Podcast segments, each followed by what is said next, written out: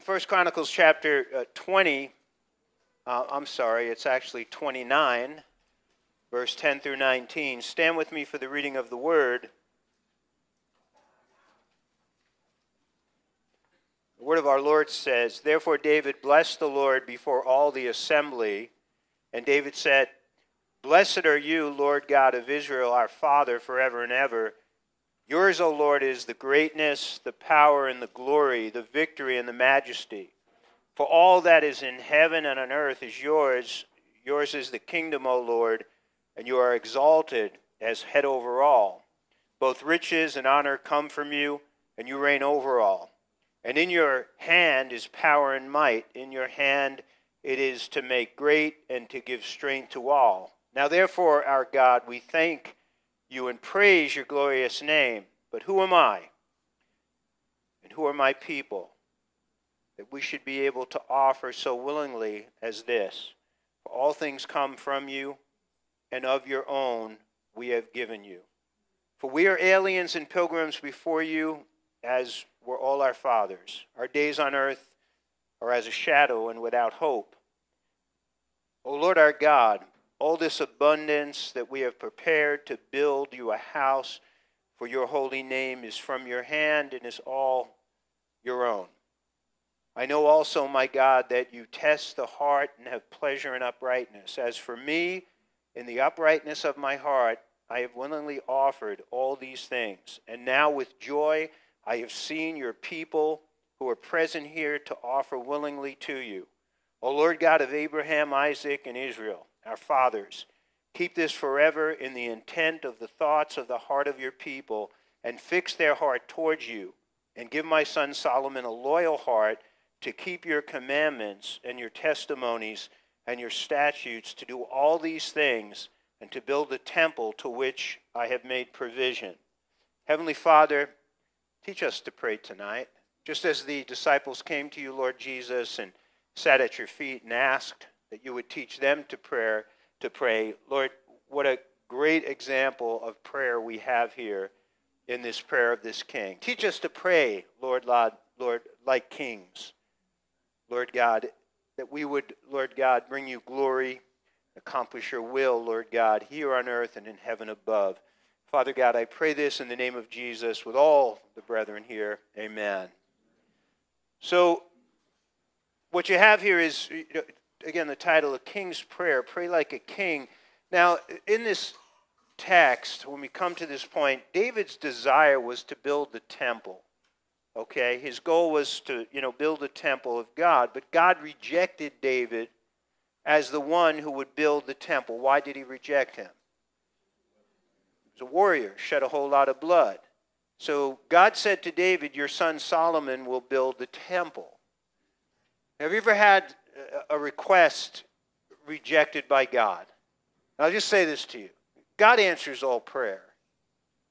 He doesn't always answer them the way we want Him to answer them. You know, there's a yes, there's a later, and there's a no. This, this is a very adamant no for David.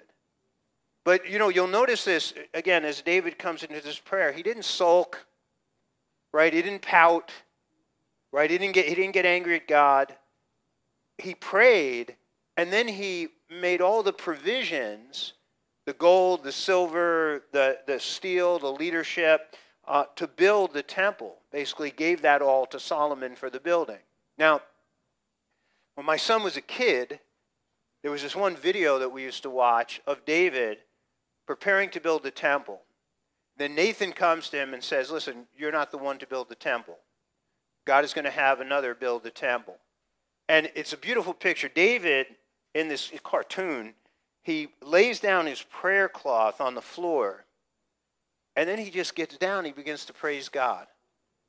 And again, it's, it, it's a beautiful picture of someone who God has said no to, but yet he continues to worship and glorify God. Now, in the prayer, and you know what you'll see in this prayer? A lot of similarities between the Lord's Prayer. So you, you're going to see this throughout, throughout this prayer. And a key thing to look at, again, when we talk about prayer, I used to think prayer, right? I used to hear people say, oh, I prayed for an hour, I prayed for a half hour, I prayed for three hours. I'm Like, how can you pray you know, just I go to God with my shopping list, right? And I'm I'm done. And that's what most people think prayer is. They think prayer is just coming to God and saying, I want this, I want this, I want this, I want this, and you're done. You know, you're done in, in three minutes. And that is only one aspect of prayer supplication, petition, intercession, as asking God for things, but there is so much more to prayer, and that's what you, you see here. So, break it down. First thing, the king praised the King of Kings. So in, in verse 10 and 11, therefore David blessed the Lord before all the assembly. And David said, Blessed are you, Lord God of Israel, our Father, forever and ever. In fact, you see here he blesses the Lord twice. David in Psalm 119 says, I bless the Lord seven times a day. It's a great goal to shoot for. He's verse 11, Yours, O Lord, and then he, I want you to, he says, is the greatness the power, the glory, the victory, the majesty, for all that is in heaven on earth is yours. Yours is the kingdom, O Lord, and you are exalted as head over all. So, what you have here, David, he begins by praising God. And I'll give you something, just the words. In fact, one, one key thing notice he calls God his father. You know what the word there is? Ab. Not Abba, Ab. That is the, the word. So, uh, Ab, Abraham, Father Abraham. Okay, Ab. And it's a word of, of intimacy. It's a word that, you know, again, you, you, dad. He's taking, you know, just to a, to a deep, intimate level in his relationship with God. And then he, he says to him, yours, and I'll, I'll give you throw out some, just some quick Hebrew words here. Had, it talks about God's beauty. Geborah, God's strength. Gedula, the dignity of God. Uh, Nechan, the victory. God is the victory, the power, the glory, the victory, the majesty, the kingdom. And he's exalting God and he's praising God for his attributes. Now, a person who praises God, okay, they reveal essentially what they are. The person who refuses to praise God, they refuse, uh, they, uh, uh, they essentially demonstrate, okay, what they are. When, when we worship God, now, I'm going to use this illustration with you. The Mona Lisa in the Louvre, okay, in France, considered, considered one of the, the top three paintings uh, that have ever been done. What's the matter? You don't like the Mona Lisa? Well, you just revealed your heart. Now you, you, you, just you just messed yourself up with this, big time with what I'm going to say. So the man, there's a guy standing there in front of the Mona Lisa. And the guard who stands in front of the Mona Lisa all day long, this guy says, I don't think much of it. I don't think much of the Mona Lisa. And the guard looks at him and says, The days of people judging the Mona Lisa are over. It is the Mona Lisa that judges the people. And what he is saying, you, just you stepped stepped right in there. You stepped in a big pile of poop there. he's, he's, he's saying that the person who doesn't see the beauty and the wonder in the Mona Lisa is revealing that, that when it comes to art, essentially, uh, uh, they don't have an eye for the beauty of art, okay? They're essentially a fool when it comes to art, all right? That's, the, the concept. Now, let me just say this. Don't take this to a, a higher level. You may have your opinions about it. Just, it's, it's like, you ever hear some of these, these you know, the critics, the pundits, the sports pundits, and they'll look at Tom Brady and they'll say he wasn't a great quarterback. Are you kidding me? Or they'll, they'll look at Michael Jordan and say that, well, well, you know, he, he wasn't, he wasn't, you know, the great. Are you kidding me? Or, that, you know, they'll look at a Mike Tyson. And, you know, Mike Tyson, to me, when Mike Tyson was in his prime, he could have beat any fighter in the history of boxing. He went through everybody. And they'll just, you know, again, but all that does is reveal, it reveals, right, their foolishness. It reveals they don't have an eye for football. Reveals that they don't have an eye for basketball. They don't have an eye for boxing. It's like if somebody said the Philadelphia Eagles were not a great team. Because right now they're beating everybody, right? But that's, that's the picture. Now, somebody looks at Jesus and uh, they see his beauty, they see his wonder, they see his excellence.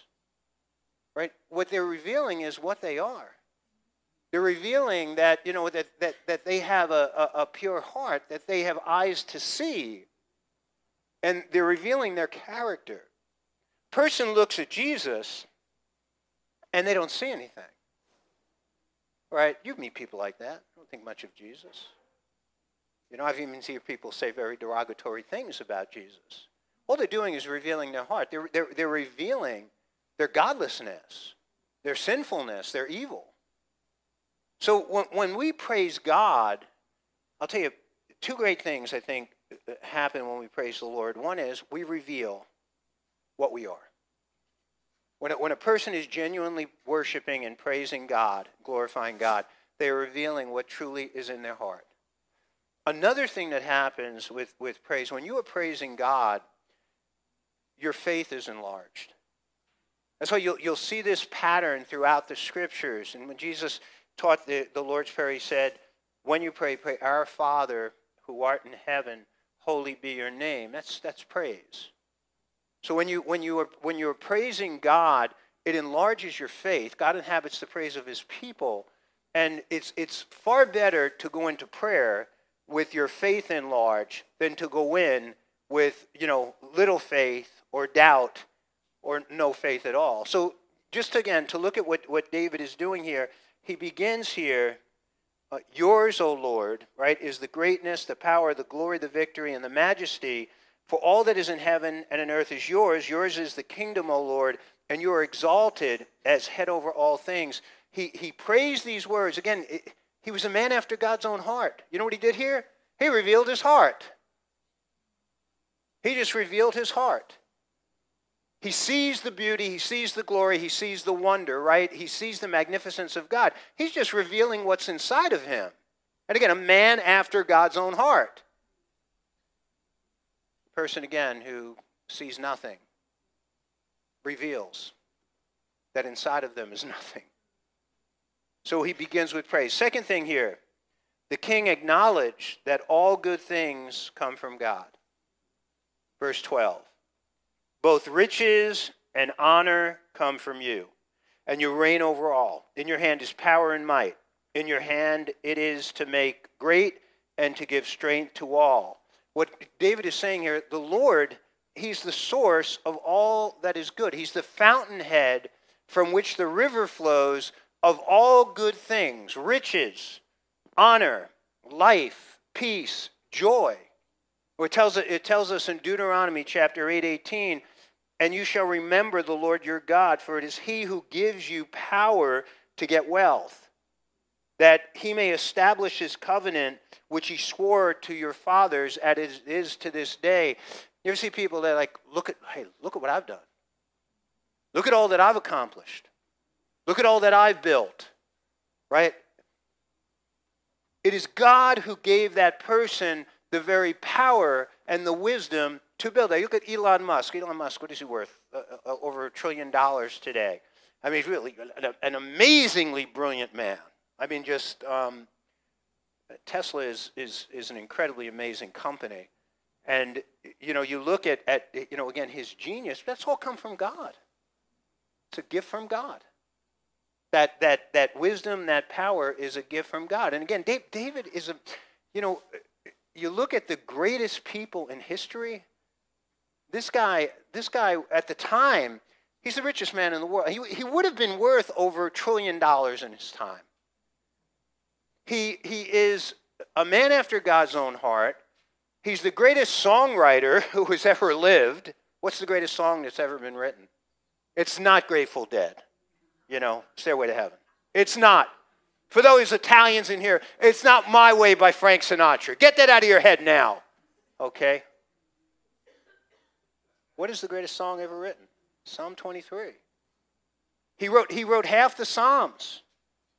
And he is one of the greatest warriors who has ever walked the earth. Incredible. He's a giant killer, he's a warrior. And, and here he acknowledges that all of this that he has accomplished, again, has come in, from God. It's, it's been a, a, a gift of God's power and wisdom. Third thing, the king gives thanks and praise.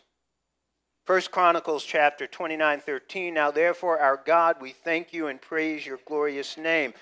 Difference between giving thanks to God and praising God. Do you understand the difference? We, we thank God for what he's done.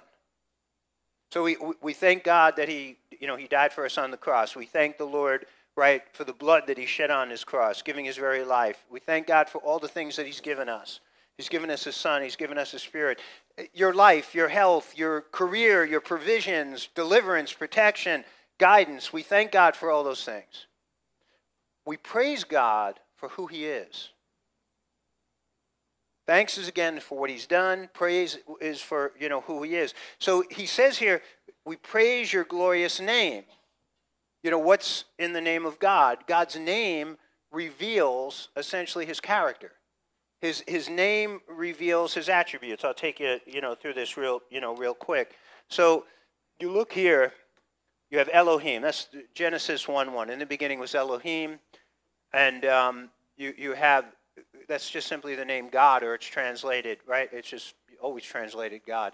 And then you have Yahweh, the Lord, El Elyon, God Most High, El Roi, God who sees, El Shaddai, God Almighty, Yahweh Yireh, the Lord will provide, God our provider, Yahweh Nissi, the Lord my banner. That's the banner, the picture of the banner over our lives.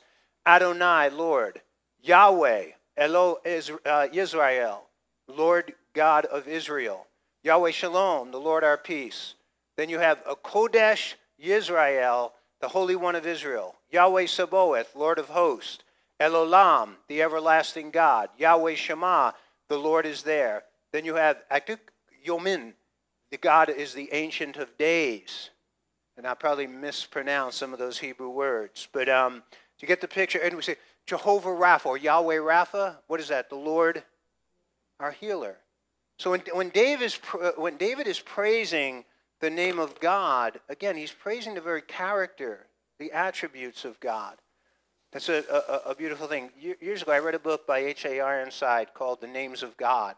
And it dealt with the names of the Father, and then it went through the names of the Son and the names of the Spirit. And again, it was, there were three different books, and how wonderful it was. I was a new believer just reading and learning these Hebrew names of God and how each one, again, is a, great expression of the very nature of God.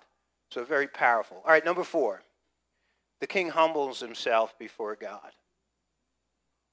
He says here in verse 14, But who am I? Have you ever stopped and asked yourself that question? How many people do you meet every day who are totally blind to Jesus? Just totally, totally blind. And you, you know, you can even share with those people and they just don't see. And some of them, they're in your families, right? They're, they're people that you love, they're neighbors, they're people you work with, relatives. And, you know, do you ever just stop and say, like, who am I? You know, I, I was in the gym business. I was a weightlifter, a bodybuilder. I wasn't looking for God. Well, he was apparently looking for me. I had no, never in my wildest imagination that I would ever be doing what I am doing today and for the last 40 years. And he, he found me. Of people say, I found Jesus. Well, Jesus found me. And he came into life. And, and look, I, I, there's, there's a mystery here in this whole thing. But who am I that God would come into my life and save me, redeem me, forgive me, and then call me to what I'm doing. And I, I just, that, you know, there's a beautiful song, Who Am I? You ever hear that song? It's a great song. You Find it. You go on, go on YouTube, you put up Who Am I, Christian song. And he says, Who are my people that we should be able to offer so willingly as this? For all things come from you and of your own we have given you, for we are aliens and pilgrims. And notice that again. We are aliens and pilgrims. We're just passing through this world. This is not our home. We're going home. Right? I think if you don't sense that this is not your home right now with what's going on in this world, man. For we are aliens and pilgrims before you, as were all our fathers. Our days on earth are as a shadow and without hope. But again, the picture, he's, he's praising God just, again, in humility. And that's a key, that's a key component of, of prayer, right? Humble yourself in the sight of the Lord, and he will lift you up. There's no, no place for arrogance, there's no place for pride when we are praying to the Lord. And then, number five, the king acknowledges that God owns it all.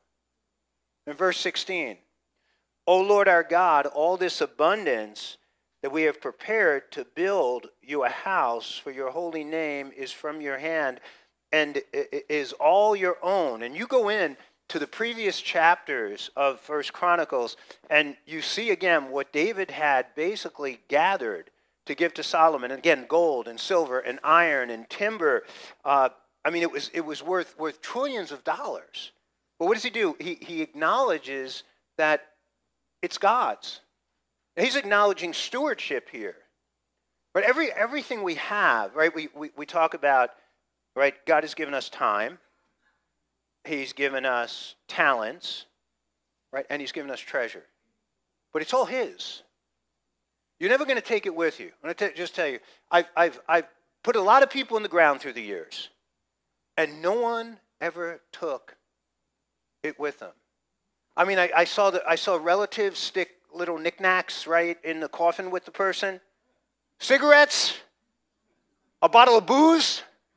You ever see stuff people do? Yeah, there's the bottle of booze on the side of the, you know, on the side of the corpse by his hand. You don't take it with you. But there was one guy, he, he got he, he died and he got buried in his sports car. Sports car ain't going with him wherever he went. It ain't going to heaven, it ain't going to hell. That thing's going in the ground, it's going to rot. And it, it's the picture again, what we're doing here now, everything that we have is God's. And we manage it if you manage it well, right, the parable of the, uh, you know, the 10 talents, right? One was given five, one was given two, one was given one. The one who managed the five well, he got, he got five more. And the one who managed the two, he got two more. The one who managed the, or mismanaged the one, he buried it. That was, you know, taken away from him. But David, you know, David just, again, very wise, very deeply spiritual man of God. It's all yours, God. You know what? That, that will help you that will help you in managing your finances. It will help you when you realize you're managing his finances. I think you might do it a little bit more carefully and a little bit more, you know, better. And um, it'll, I think, free you from a lot of the anxiety and stress that people go through, you know, when they're trying to manage their, you know, financial situations. Number six, the king knows that God takes pleasure in uprightness. So in verse 17, you have here, I know also, my God, that you test the heart and have pleasure in uprightness. As for me, in the uprightness of my heart, I have willingly offered all these things, and now with joy I've seen your people who are present here to offer willingly to you. Now, I want you to look at the concept God takes pleasure in uprightness. What does it mean to be upright? Essentially it, it means to be in an even line with God. Right? Where we line up with God. We line up with God's word. We line up with God's will. We line up with God's way, meaning Jesus. And you know, we're we're lining up with him and uh, in thought, in word, in deed, in action.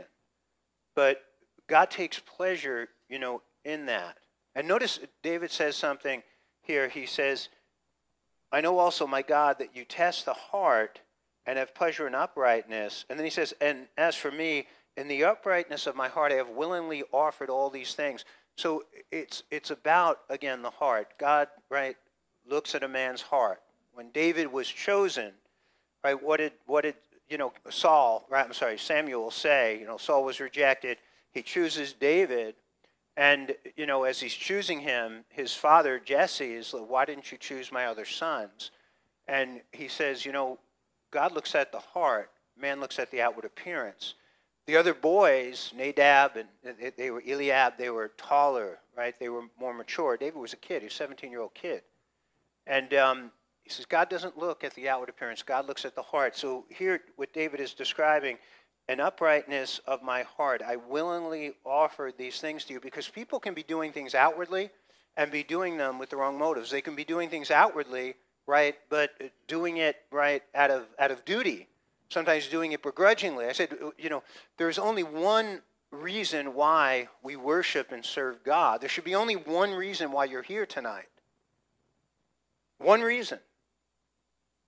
Right? It, it, it's not because of duty, right? Some people are, you know, they, they go to church because it's about getting, right? Selfish. And by the way, there is a getting. You're going to get. There's no question. But that should not be the reason and the motive, right? The, the reason why we worship God and we serve Him is because of love. And that's, you know, that again, that's a, a, willing heart that desires to serve God and worship Him and glorify Him. It, it, it flows from a heart, you know, a heart of love. That's, you know, that's key. So again, a, a picture here of, you know, lining up, right, with God. And God takes pleasure in that.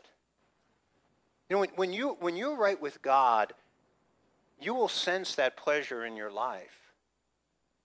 There's a verse where it says God sings over his children. Like there, there's, a, a, there's a sense, there's a feeling. When you are right with God, there's a, a, great feeling that comes from that. And it's not just something that's welling up inside of you because, hey, I'm doing right. It's a supernatural, I think, manifestation of the Holy Spirit into our lives.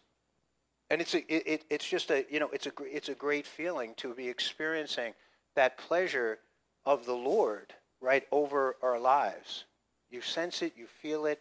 I mean, you feel it in your heart of hearts. It's warm, right? It, it's comforting. And then the final thing David does the king prays that God's will be done.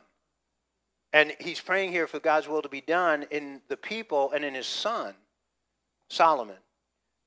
So, O Lord God of Abraham, Isaac, and Israel, our fathers, keep this forever in the intent of the thoughts of the heart of your people. By the way, I just tell you this this is a pastoral prayer, it's a parental prayer just what he says here keep this forever in the intent of the thoughts of the heart of your people and fix their heart towards you. I pray this type of prayer for the church all the time. May you do the will of God. May the intents of your heart be to glorify God and honor God right?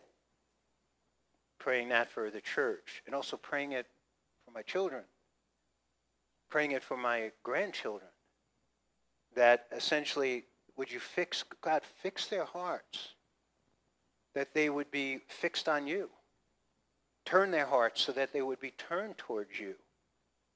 And he goes on, and then he says, and, and give my son Solomon a loyal heart to keep your commandments and your testimonies and your statutes to do all these things and to build the temple for which I have made provision.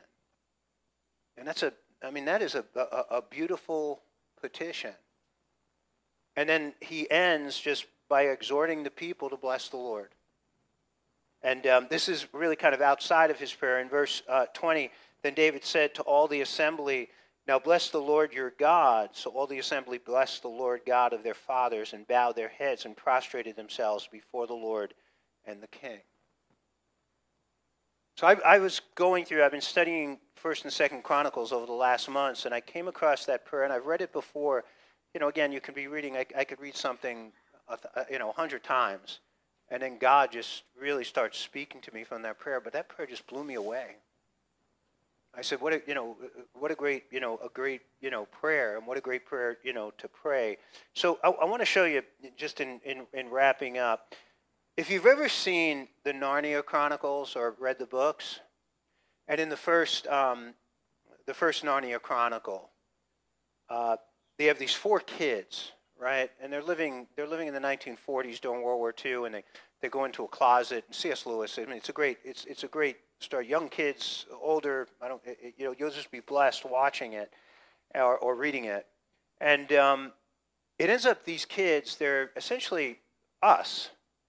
And C.S. Lewis, they're talking about it's, it's, it represents the church, the people in the church. It represents you and me. And they're battling. They're battling the witch, right? Which is the devil. And you see the spiritual battle going on, and they're kids. But Aslan, the lion, he's the lion of Judah, he's Jesus. And he empowers them with, with, with certain weapons of warfare that they have to go out. And there's, there's victory in the kids. The one kid fails. He, he basically falls into temptation by the, uh, by the witch. But then he's, he's saved by Aslan. He's redeemed. And um, at the end of the movie, okay, and the end of the book, those kids are placed upon four thrones. And Aslan stands in between them. They're made kings. Kings. Do you know what the scripture says? Revelation chapter 1, Revelation chapter 5. To him who loved us and washed us from our sins in his own blood, and has made us kings and priests, has made us kings and priests to his God and the Father. To him be glory and dominion forever and ever. Amen. And it's again in, in Revelation 5:10, and have made us kings and priests to our God, and we shall reign on the earth. If you notice in the in verse uh, 5 and 6, once we were helpless, hopeless sinners, washed by the blood of the Lamb, and then raised up to be a kingdom of priests, a, a basilica, a royal priesthood, to reign with Jesus, a royal priesthood. When we talk about our identity in Christ, we're ambassadors, we're servants, right? We're children of God, we're sons of God, we're daughters of God, we're adopted, right? Children of God. We have been forgiven. We have been redeemed. We have been sanctified. We have been justified. We're the light of the world. The salt of the earth. We are the loved and beloved of God. Well, here's another part to our identity is that we are a kingdom of priests. Kings and priests. How different would you behave if that really sunk in to become part of your identity in Christ. I say this one of the things that the Holy Spirit is ever trying to do in our lives is to imprint upon our hearts our new identity in Christ. You are a new creation in Christ. The old has gone and the new has come. Faith, have you ever heard that verse? You've heard that. Okay. Have you ever heard, This is the day the Lord has made? I will rejoice and be glad in it. That's on Faith's phone. Is that Psalm 118, 24? I say it every morning. The, the again, identity, we have a new identity. But yet we still have this, this, this lagging part of us, this thing called the flesh. And that flesh, right, the devil comes and he plays on the flesh to pull us back down, to pull us down into what we used to be. Right? Sinners. You know what? Nowhere in the New Testament is a believer called a sinner. I know this shocks people. Paul called himself the chief sinner. He was aware. And I'm not saying that we, we, we still won't struggle with sin. But again, you have all these new identification names that have been placed upon us. God, God is trying to help us to forge a new self concept in Christ. And again, I, I, say modern day psychologists, what do they tell us? That people always act and behave and think and even feel in accordance with their self image. When we begin to really receive that image that God has impressed upon us, and I think this is one of the key things that He does in transforming us, the more we become identified with who we are in Christ, the more we will act differently. And again, that is a, a work in progress for all of us, including me. Kings and priests, pray like a king. When you pray tonight, pray like kings. When you pray this week, pray like kings. There's authority that has come to us and power through the Lord Jesus Christ. Amen? Okay, let's stand. The worship team can come up. Father, in Jesus' name, thank you, Lord God, for your word. I thank you, Lord God, for King David. And Lord God, I thank you, Lord, for the prayer that he prayed in 1 Chronicles chapter 29. Lord God, it is a great example. May we study it, meditate on it, Lord God. I have been reading it, Lord God, continuously day by day and praying it. I pray, Lord God, that many would do the same and that it would bring blessing to their lives. May we all, Lord God, learn to pray like kings. For in Jesus' name we pray this, amen.